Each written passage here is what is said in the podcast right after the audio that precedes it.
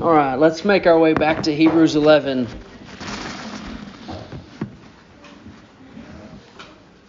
Of course, you wouldn't be surprised if I said, let's look at the end of chapter 10 just one more time.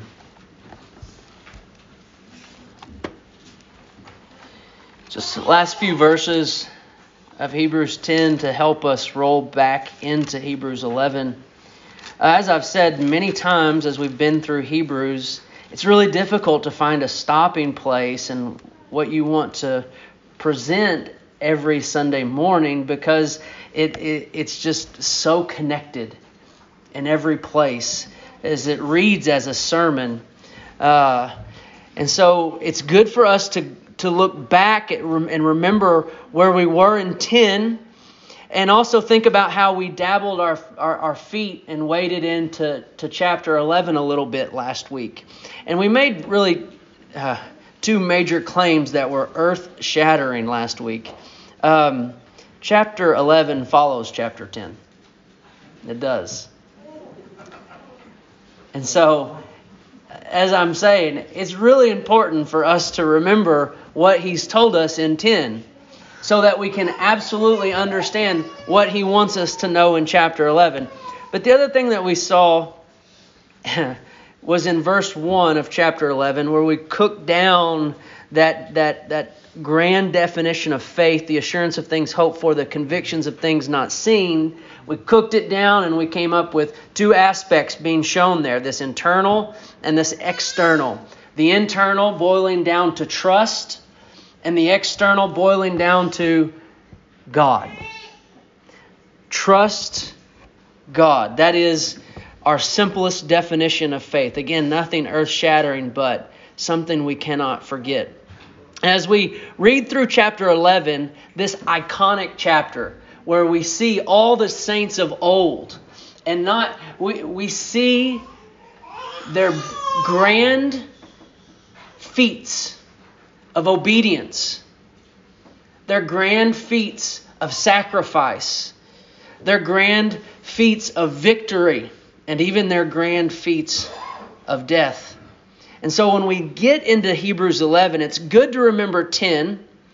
And if you notice, I read the beginning of chapter 12. It's good to remember the context because we could get sucked into Hebrews 11 and just think these are such great stories. These are such great saints and forget that there is a purpose that the preacher of Hebrews is wanting to remind you of these stories you know so well and of these people of faith that you know so well. And what is it? It's a reminder. It's not just a reminder, but it's also assurance that to live by faith, to endure life, reward is at the end. God keeps his promises to those who live by faith. As we live and endure in this life and in this world. That's why we see in 35, look at your Bible, I'm sorry, 34, he's telling the Hebrews, you've you've some of you have gone to prison for your faith. Some of you have had your property illegally confiscated.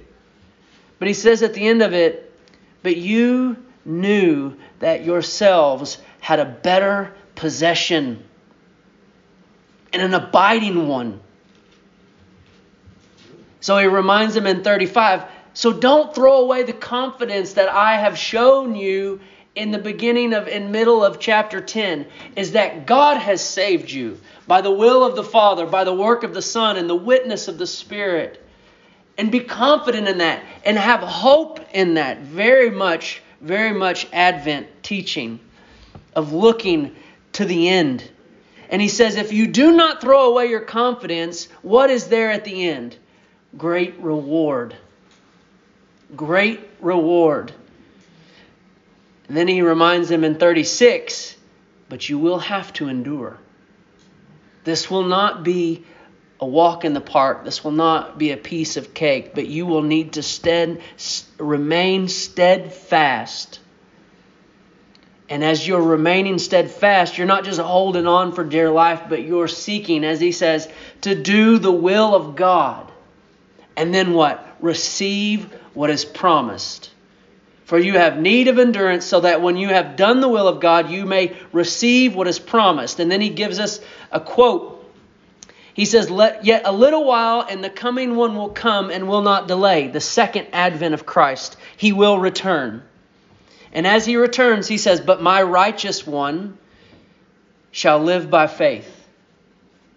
But he gives a stern warning. He says, But if you shrink back, my soul has no pleasure in you.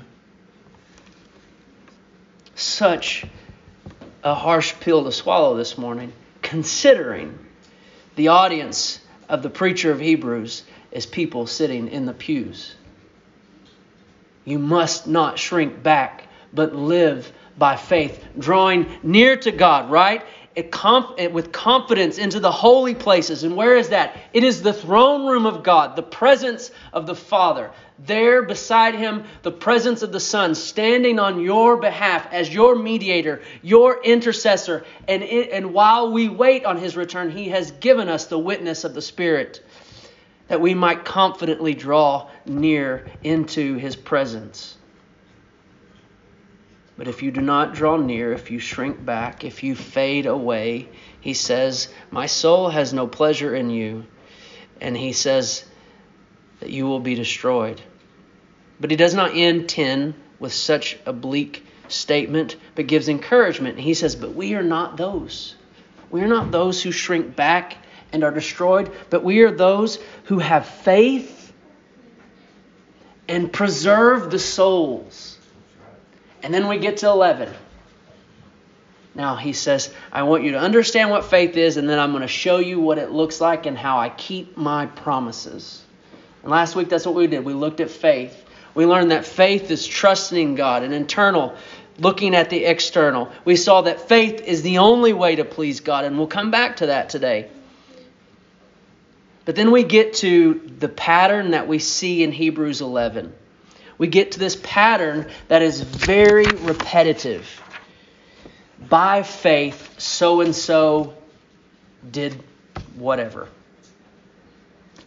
Action is always a fruit of faith.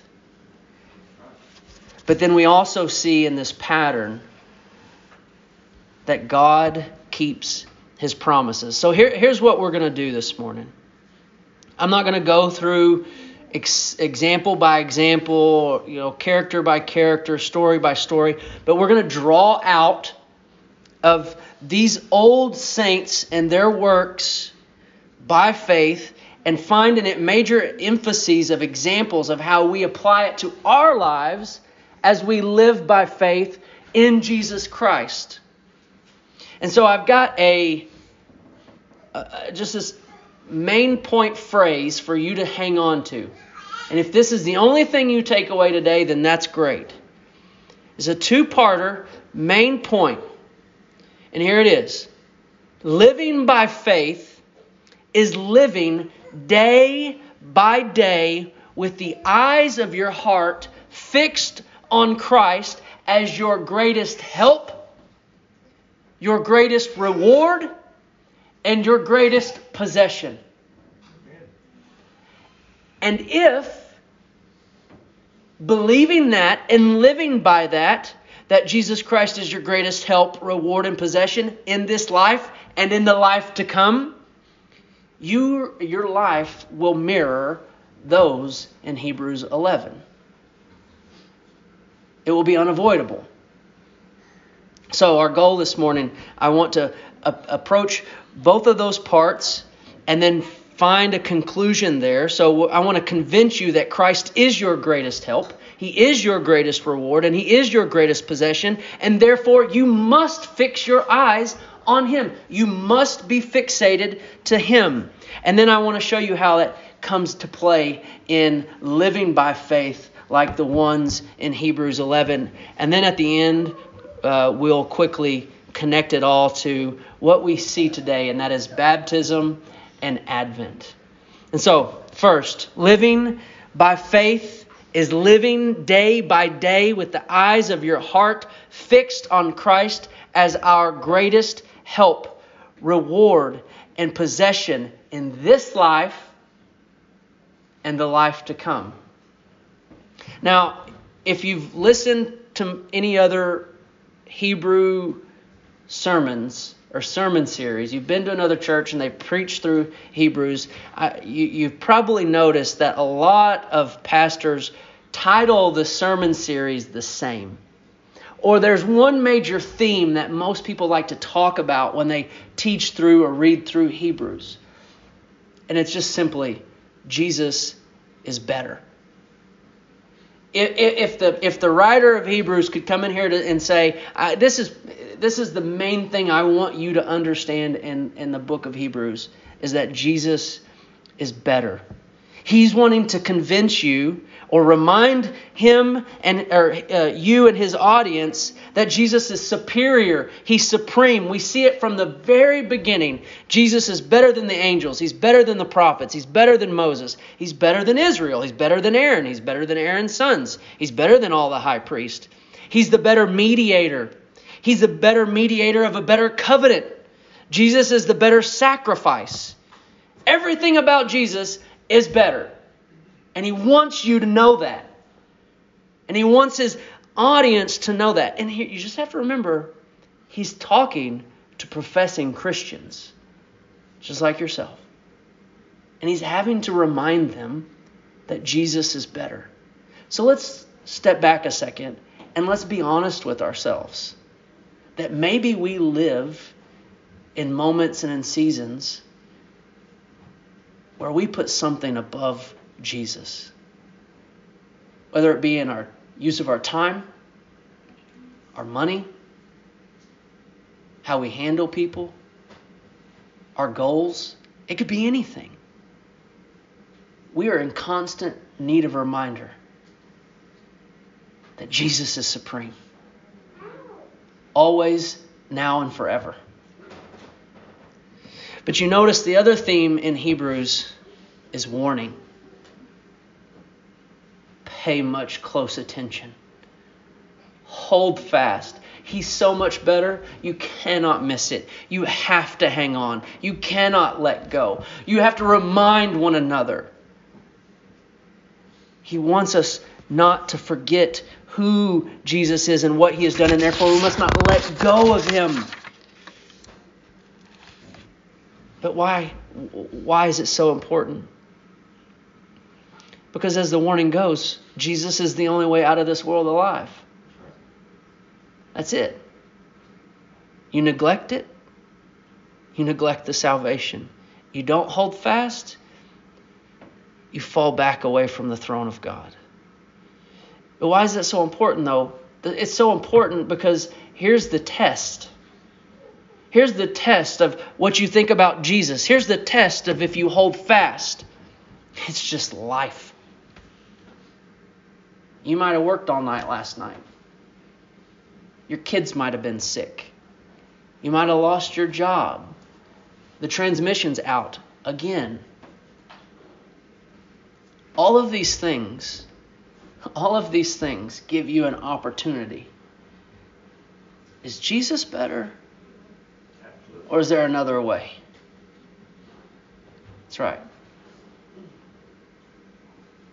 All of these opportunities are tests and trials to say, will you hold on to him who is supreme?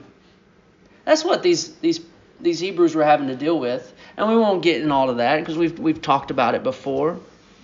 He is our only help. He's our only help because when life hits your natural tendency, my natural tendency, inherited by our first parents, is self preservation. It's idolatry. Our natural tendency is to push God out of the way and exalt our own selves. So we have to understand the only help you have is Jesus. That's it. That's all you have.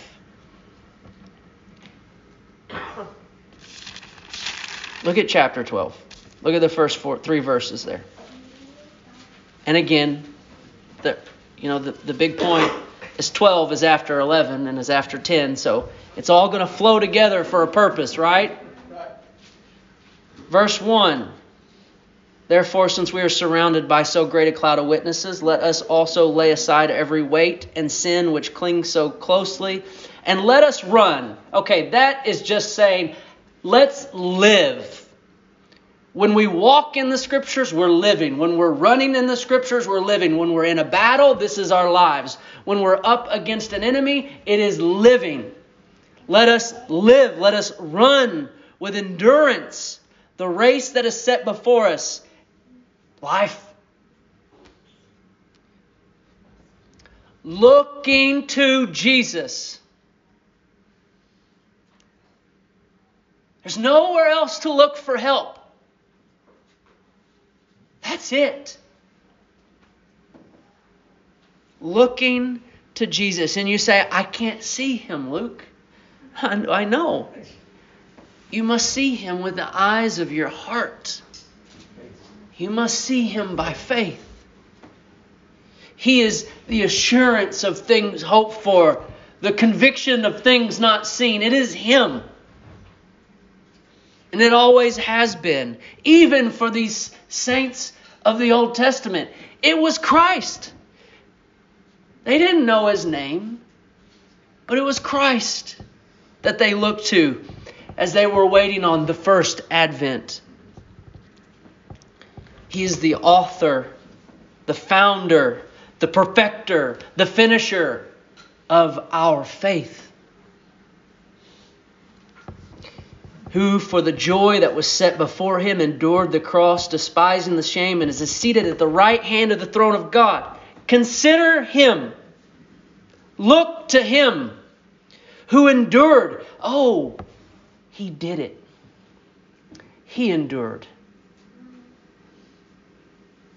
We must endure. Where must we go for help? To the one who endured completely. And finally, consider him who endured from sinners such hostility against himself, so that you may grow weary or faint hearted. If you are to endure in life, you must, you must fixate upon the cross of Christ. You must always be looking by faith backwards at the crucified Savior. And at the same time, you must always be fixating your eyes to the heavenly places where the crucified Savior is risen and ascended and sits at the right hand of the throne of God. Now, hear these words from Romans 8. Don't turn there, just, just hear these words of our helper. What shall we say to these things? If God is for us, who can be against us? He who did not spare his own son, but gave him up for us all, how will he not also with him graciously give us all things? Who shall bring any charge against God's elect? It is God who justifies. Who is to condemn? Christ Jesus, the one who died. More than that, who was raised, who is at the right hand of the uh, right hand of God, who is indeed interceding for us. Who shall separate us from the love of Christ? Not tribulation, not distress, not persecution, not famine, not nakedness, not danger, not sword, not a long nights of work, not wrestling with your kids, not bad bank accounts. None of these things will separate you from the love of God, not even death.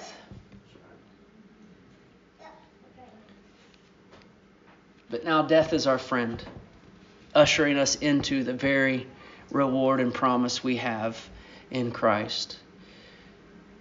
Nor height, nor depth, nor anything else in all creation will be able to separate us from the love of God in Christ Jesus.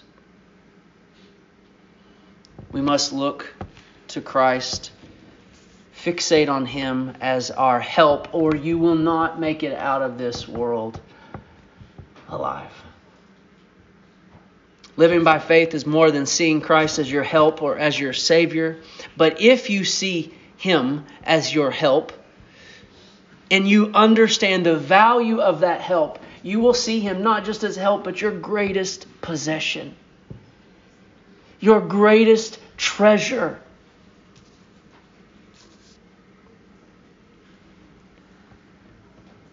So great that you are willing to risk everything just to keep him.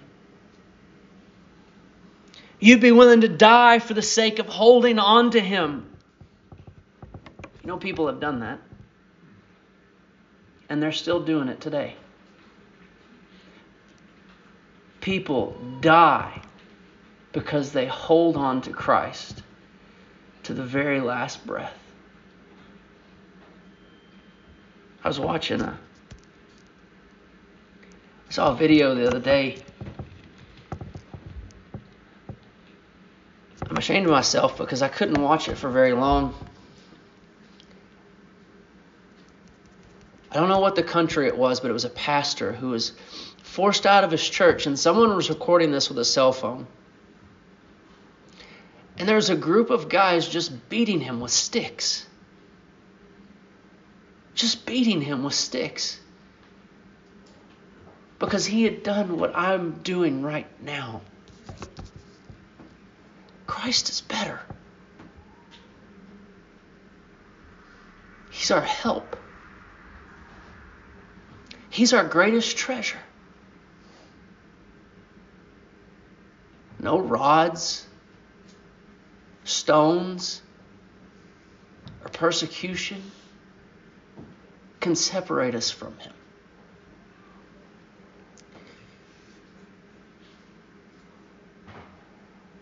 And what a reward.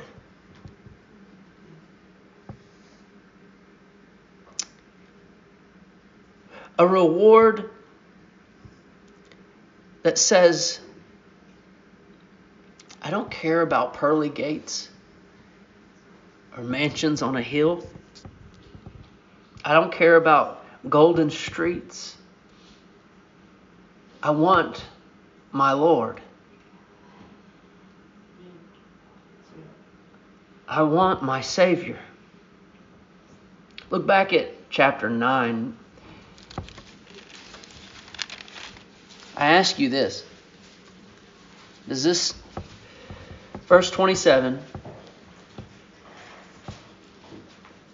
Can you honestly and truly say this is your heart?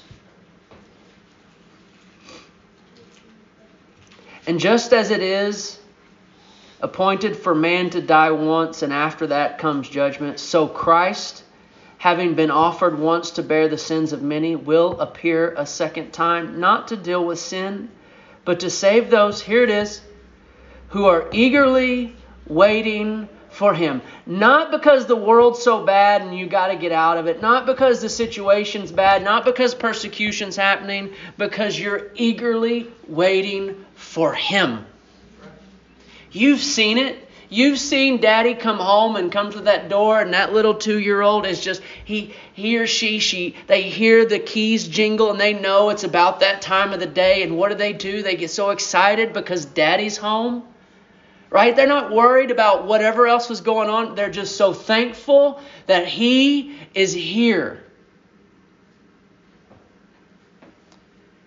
The heart of a Christian who is looking to Christ as help and his great reward and great treasure is eagerly awaiting to come home to be in the presence of Christ. The psalmist says, I'll con- I'm continually with you. You hold my right hand. You guide me with your counsel, and afterward you will receive me to glory. Whom have I in heaven but you? And there is nothing on earth that I desire, desire besides you. My heart and my flesh may fail, and I just don't understand why it doesn't just say will fail, but because we know it will. My heart and my flesh may fail, but God is the strength of my heart and my portion forever. I pray that's your, your heart today. That you find satisfaction in the presence of Christ. And that you desire to see Him as He is. We must have this mindset of keeping our eyes fixated on Christ if we are to live by faith, because that is what living by faith is. The only path of endurance the only path that pleases God, the only path that preserves the soul, the only path that exalts Christ as King, living day by day with the eyes of your heart fixed on Him as our greatest help, reward, and possession. Now, second, what does this have to do with Hebrews 11? Everything. It has everything to do with. That's why when you what we just talked about is encapsulated in two words all throughout this. By faith. By faith. Abel, blank, Moses, whatever, Noah, warned, Abraham did this. By faith these things took place. So instead of walking through these, I took some time and I, I, I found about five categories. If you've got a certain trans, certain translations, they're actually in the paragraphs. Uh, the KJV doesn't have the paragraphs sectioned up like this. So I'm going to give you the verses that I found and these these themes in each section. And here's the here's the kicker. If you keep your eyes fixed on Christ in this way, these things will happen to you. These things will be. You will mimic the lives of these old saints if you are living by faith. So, rapid fire, here we go. Number one, verses 8 through 12 of Hebrews 11. By faith, Abraham obeyed when he was called to go out to a place that he was to receive as an inheritance. And he went out not knowing where he was going. By faith, he went to live in the land of promise as a foreign land, living in tents with Isaac, Jacob, heirs with him, and of the same promises. So, the first one, you, read, you could read the rest, the rest of that paragraph, chapter 12 at home. If you keep your eyes fixated on Christ, you will be obedient in the dark. God told Abraham, Come on, let's go to a land I'll show you. And he obeyed. But how did he obey? By faith. He trusted God. And when you trust God, you trust what? His word. Or we could use another word, his promise. And Abraham not knowing, and you can read the rest. Also, Isaac's born in the unknown, in the unseen, in the dark. No matter how unsure you are about the end result of your obedience or how it's going to happen or how it's going to turn out, when you see Christ as your greatest help, reward, and possession, it doesn't matter how it works out. It doesn't matter how you get there. What matters is, is you want to obey because you trust, because Christ is your greatest help, reward, and possession. Number two, verse 13 through 16.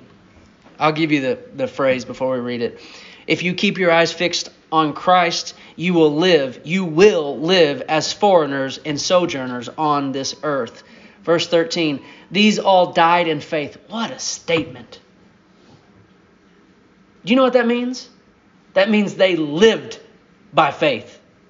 The fact that they died in faith, they lived by faith to the very last breath, not having received the things promised but having seen them and greeted them from afar, and having acknowledged that they were strangers and exiles on the earth. I'll tell you what, this world wants to make you its son or daughter. It says, Come and have what I have to offer. And the writer of Hebrews says, No, don't go. What the world gives you is, as Paul says, dung. Christ is better. We read the passage this morning in uh, in uh, Colossians. I'll read it. You don't have to turn there. He says, Paul says uh, to the Colossians,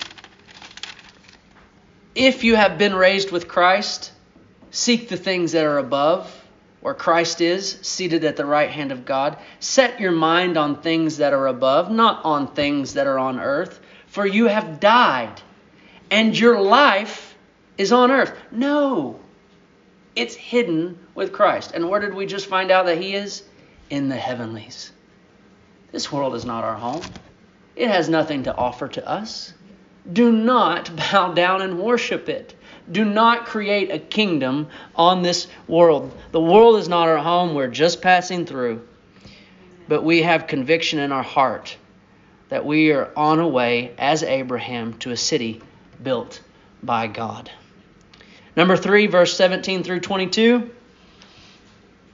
Uh, let's go down to 20. By faith, Isaac invoked future blessings on Jacob and Esau. By faith, Jacob, when dying, blessed each of his sons of Joseph, bowing in worship over the head of his staff. You know what? Verse 17 is really good too. But by faith, Abraham, when he was tested, offered up Isaac. If you are to live by faith, by fixing your heart, the eyes of your heart on Christ as your greatest help, reward, and possession, you will present your children as a living sacrifice. They're not yours, they're His. And what faith does it take for a mother to give her children over out of her hands to the living God? By faith. What faith does it take for a father not to tr- chase a buck, uh, the, the green kind or the brown kind, either one, and give of his life for the sake of raising his kids in the nurture and admonition of the Lord. If you live by faith, you will, you will give up your children as an offering to him, and you will teach your children just how valuable Christ is. And you will teach them that he is altogether lovely. So when they scurry on into the world and they and the world tries to offer them a taste, they've already tasted and seen that the Lord is good. And they say no thanks. Number 4 verses 23 through 28. By faith Moses when he was born was hidden for three months by his parents. So his parents are the ones who are operating in faith here. Because they saw that the child was beautiful and they were not afraid of the king's edict. They feared not man, but they feared God. I'm willing to I'm willing to disobey the king when he comes and tells me to disobey God. Take my head, but you will not take my faith and obedience to God. We will fear not man. The words of Christ just do us well here. Do not be afraid of them, Jesus says, for nothing is hidden that will be revealed, and nothing is secret that will not be made. What I say to you in the dark, tell in the light, and what is whispered in your ear, proclaim from the housetops. Do not be afraid of those who kill the body, but cannot kill the soul. Instead, fear the one who is able to destroy both soul and body in hell.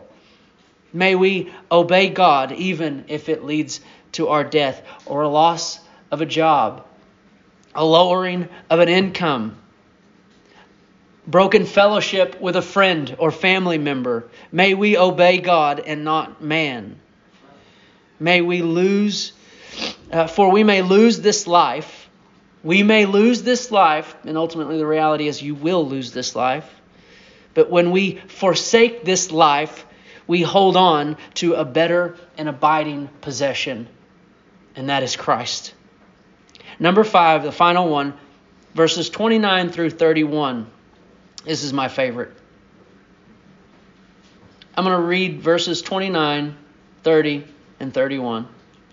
By faith, the people crossed the Red Sea as on dry land, but the Egyptians, when they attempted to do the same, were drowned. By faith, the walls of Jericho fell down after they had been encircled for seven days. By faith, Rahab the prostitute did not perish with those who were disobedient because she had given a friendly welcome to the spies. So here's number five. If you live by faith with your eyes fixated on Christ, you will follow the foolishness of Christ. And you might be thinking, Christ doesn't do foolishness. Well, to the world, he does to the world, Christ and Christians are nonsense. Think about it. You are Israel, and you come to the Red Sea. And you're like, Moses, what are we going to do? He goes, We're going to walk across it. And the waters part. And come on. That's foolishness, Moses. I'm not going to walk through there. Or you get to Jericho, big bad Jericho, and God tells you, What are you going to do? I just want you to walk around it seven times, blow your horns, and yell. That's foolishness. Or about Rahab? Rahab's neighbor is knocking. Here, I see Israel. They're coming. Yeah, I'm going to help them out. And Rahab's neighbor goes, You're foolish, Rahab. Christ is no fool. But to those without faith, he is nothing but a lunatic, a myth. But the words of Christ again do us well. And here's the foolishness of the world and the, the foolishness for the professing Christian who's deceived themselves. He says, Follow me and pick up your cross. Do You know what Jesus is telling you to do? Die. Give your life. Not bear burdens, but give it all up and follow me. If you do it, they will call you a fool. Glory be to Jesus. By faith, we consume Christ day by day, because without him, we will perish and we will be destroyed. Now, to conclude, a quick word to Advent and baptism. We today, by the providence of God, are set between these two Advents the first of Christ's birth and the second of his return to his creation. This week, our theme is faith. Next week, it'll be hope, and we'll finish Hebrews 11 as we look to hope in the last few verses. If, if you are truly, eagerly awaiting Christ to descend in glory, to judge the living and the dead, and to dwell on Him, or to, and to dwell with Him on earth forever, you must fixate your eyes on Him. You cannot shrink back because if you do and He returns, you will be destroyed. His words, not mine. As we await His return, you must draw near. You must take yourself. The words of Peter in John 6. Let me read these to you. You must live by these words as you await Christ living in this world. Because you understand in John 6, a flock of believers run away. A flock of believers turn and hightail it away from Jesus. And Jesus asked them, Will you go also? He asked the twelve, Will you go also? And Peter responds, Lord, to whom shall we go? You have the words of eternal life. Is that your heart? Is that your faith? That you see all around that there's nowhere else to go? For Christ has it, and He is it. But then Peter says something we usually leave out. And he says, Jesus, and we've believed. And we have come to know that you are the Holy One of God. And we all who have come to know this, we all cry out as we wait his second advent. Your kingdom come, your will be done on this earth as it is in heaven. Now, today, uh, poor Evie's getting baptized. I say that because the, the water heater didn't work like we was hoping. But that's okay because she is she is going by faith. Today, Evie, today, Evie, and whoever comes to God in baptism pleases God, but not in her act, but in her faith. As we've seen in chapter 11, we are commended not by our works, but by our faith. For without faith, it is it impossible to please God. For it by the people of old received their condemn or their commendation, their approval. By faith, Abel offered to God a more acceptable sacrifice than Cain, through which he was commended as righteous, God commending him by accepting his gifts, all through his faith. Though he died, he still speaks. We are justified before a righteous God, counted as innocent in the same manner of Abraham. What is it?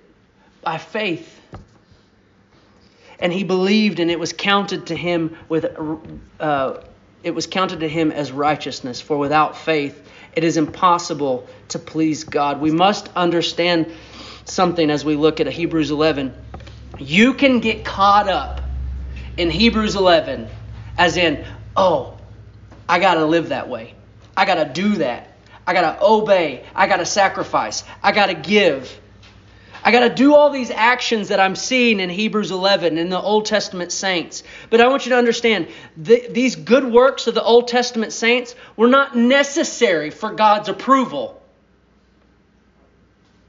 They were commended by faith. But their, their works were inevitable because they live by faith. Do you see? True living faith. Even the thief on the cross, he died in faith, unable to accomplish anything of the sort that these in Hebrews 11 did. But do you know that we could write the thief on the cross into Hebrews 11? It would sound like this By faith, the thief on the cross rebuked the other criminal, saying, Do you not fear God since you are under the same sentence of condemnation? This man has done nothing wrong. Jesus, remember me when you come into your kingdom. There in that moment, the thief on the cross lived by faith in the last moments he had. He endured to the end. He endured to his last breath. And do you know who he had his eyes fixated on? Jesus. He had his eyes of his heart fixed on Christ as his greatest help. And boy, he needed help, didn't he? And as his greatest reward and possession, he had nothing, but he had Christ. He had Christ in the last moments that he lived. And he had Christ and the life that was to come. And so I repeat to you the words of our Lord Jesus, and I want every one to hear. Repent and believe the gospel, for the kingdom of God is at hand. You may not be able to see it, but by faith you can enter into his glory, covered by his blood, raised with him to walk in a new life. Come to Christ. Fixate your eyes on Him. Quit looking at the world. And see Him as the greatest reward, help, and treasure. Let's pray. Father, would you hear these words and by your Spirit work in fruit 40, 60, 100 fold? For we know that you work not in vain, but to your glory and to the exaltation of your Son, all by the power of your Spirit that you have graciously poured out into our hearts. We ask this in Jesus' name. Amen.